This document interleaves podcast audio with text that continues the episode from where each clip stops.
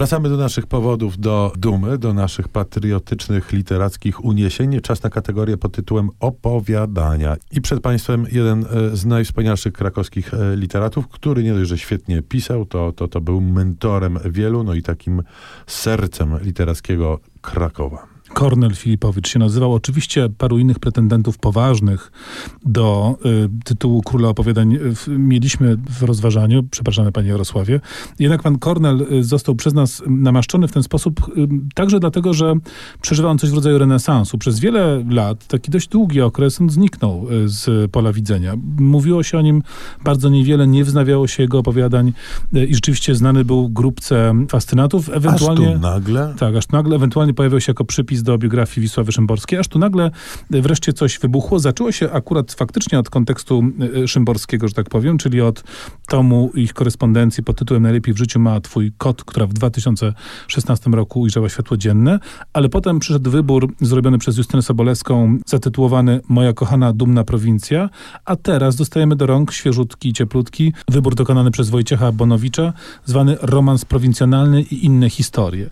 Te dwa tomy, czyli Prowincja i Romans Prowincjonalny, dają nam taki ładny, niewyczerpujący absolutnie, ale porządny przegląd pisarstwa nowelistycznego Filipowicza, o którym można powiedzieć wiele, ale można też powiedzieć krótko, bo sam on zwięzły raczej był, że y, cechuje go taka szlachetna prostota. Najlepsza nowela światowa zawsze jest prosta. Tu nie ma miejsca na jakieś ekstrawagancje, tylko konkretne złapanie tematu za gardło i Filipowicz robi to jak mało kto. Ja tylko nieśmiale przypominam, że nim e, wybory Sobolewskiej i Bonowicze się ukazały, to Filipowicz gościł w piątce z własną piątką i z naszym autorskim wyborem jego najwspanialszych tekstów.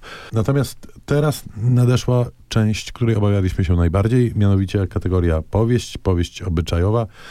No bo tu rzeczywiście e, od zawsze jest jakiś taki e, niedosyt i e, niespełnienie, natomiast parę ulubionych, mm, parę ulubionych powieści mamy, nie ma co ukrywać i Państwo świetnie o tym wiedzą. Postanowiliśmy wybrać coś może nieoczywistego i nietypowego, natomiast co godnie reprezentuje tak zwany nurt chłopski w literaturze I polskiej. nie są to chłopie był- Rejmonta. Bardzo przepraszam, panie Władysławie. który był zawsze obecny i nie jest to też książka ani Myśliwskiego, ani Kawalca, ani Nowaka, bo jest to książka Edwarda Redlińskiego. Konopielka oczywiście.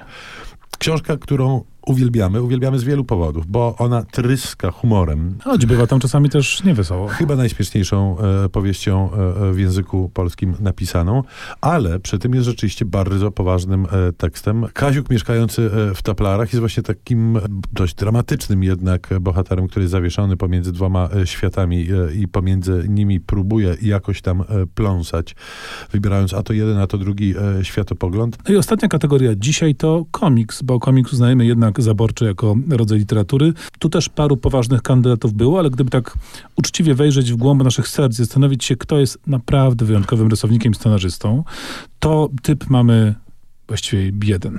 Tak, parę było. Zwróćmy też uwagę na to, że bardzo wielu będzie, bo komiks e, w Polsce bardzo dobrze się zaczął mieć. E, Dużo młodych autorów pisze, rysuje. E, Są nawet tacy, co robią jedno i drugie. Tak jak nasz bohater. Klasyk ponad klasyki. Potęga psychodelicznej wyobraźni, która zniewalała pokolenia. Po prostu Baranowski. Tadeusz Baranowski, twórca takich postaci jak Kudłaczek i Bąbelek, czy profesorek Nerwosolek i entomologia Matylkowska.